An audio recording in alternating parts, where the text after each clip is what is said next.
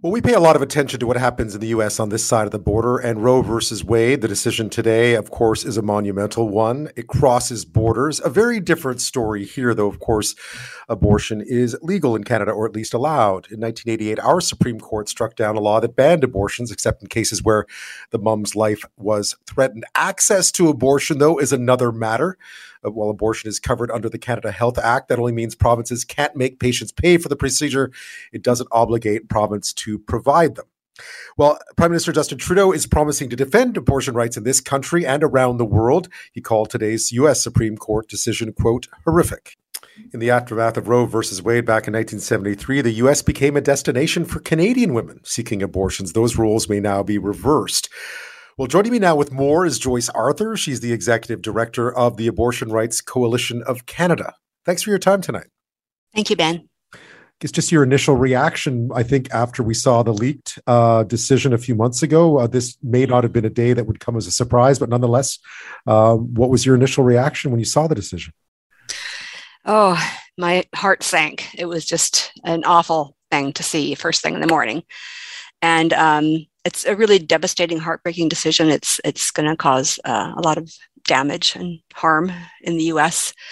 It's really unbelievable because what the Supreme Court has done is take actually for the first time ever removed uh, constitutional rights that people have depended on for 50 years, and uh, so it's unprecedented. And um, I've looked briefly at the decision. It's virtually identical to the uh, the draft that was leaked in early May. So they didn't learn any lesson from the outrage. Uh, this is a very partisan decision. Uh, there's a conservative supermajority on the court. Um, they're all Roman Catholics. Um, I think this is a you know religious ideological decision. Um, you know, they hated the Roe v. Wade uh, decision and the, the, the, Planned Parenthood versus Casey, which is the companion decision in 1992. Uh, both of them have been overruled. And um, I, I, think what's really shocking and enraging is that the, the decision shows just utter disregard, even contempt, you know, for women's rights, for human rights. And uh, it goes it reaches back you know centuries when women didn't even have rights or the right to vote uh, you know as if that standard should be what we should be following today. It's just outrageous. And they've really made um, you know women's rights women's bodies subject to the state uh, right from the moment of conception. States are free to ban abortion as as uh, you know totally. And that's going to be um, that's going to that's going to cause deaths actually coming back across the border i mean it's often um, it's often difficult on the Canadian side to look over to the US and, and, and sort of draw, figure out what the impact might be. But where do you see the impact of this Roe v. Wade decision uh, in this country? Well, you know, I mean, we're lucky in Canada we, we don't have any uh, laws limiting abortion, but we do have access problems. There's been gaps, longstanding gaps for years, which you know been working on, and things are better, but there's still a long ways to go. Uh, access can be pretty good in some of the major cities, but um, really abysmal outside that. So people are having to travel, like from rural areas and from the north, and uh, often trying to overcome many barriers depending on the province that you're in. So access is probably worst in the prairie provinces and in the Atlantic regions.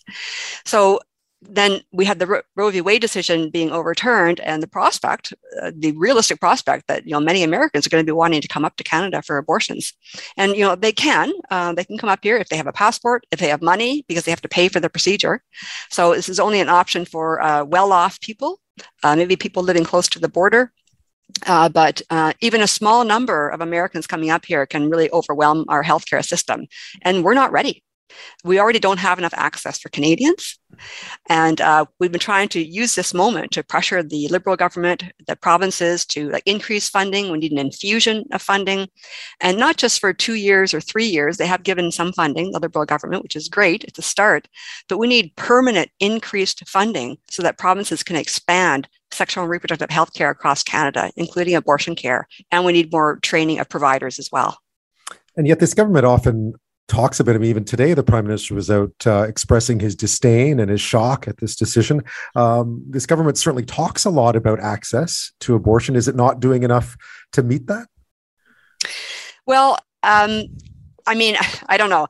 I, the Liberal government has done a lot compared to, say, previous governments, and, and standing up and, and supporting uh, abortion rights, reproductive rights is, is, a great thing. It sends a strong symbol.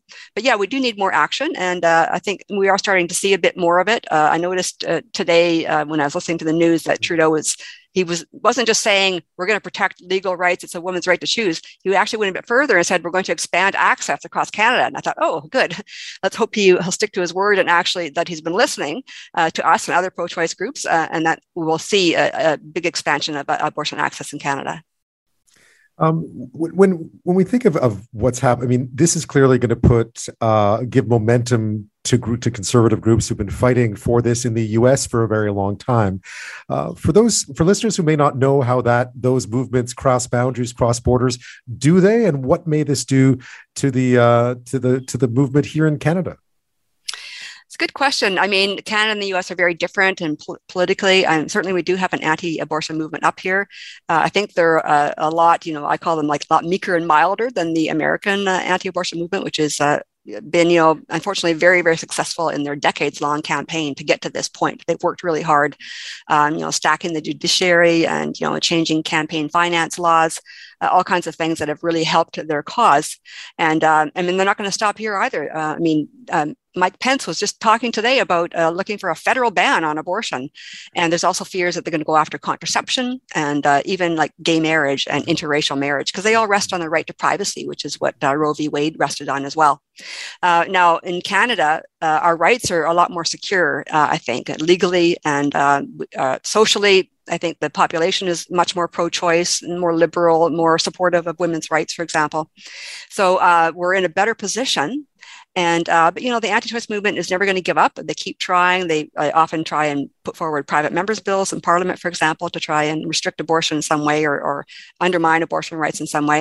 And there's no doubt that the anti-choice movement in Canada gets um, uh, support, uh, encouragement and support from the American movement. And, you know they're they're watching what's going on down there and hoping to replicate some of the tactics.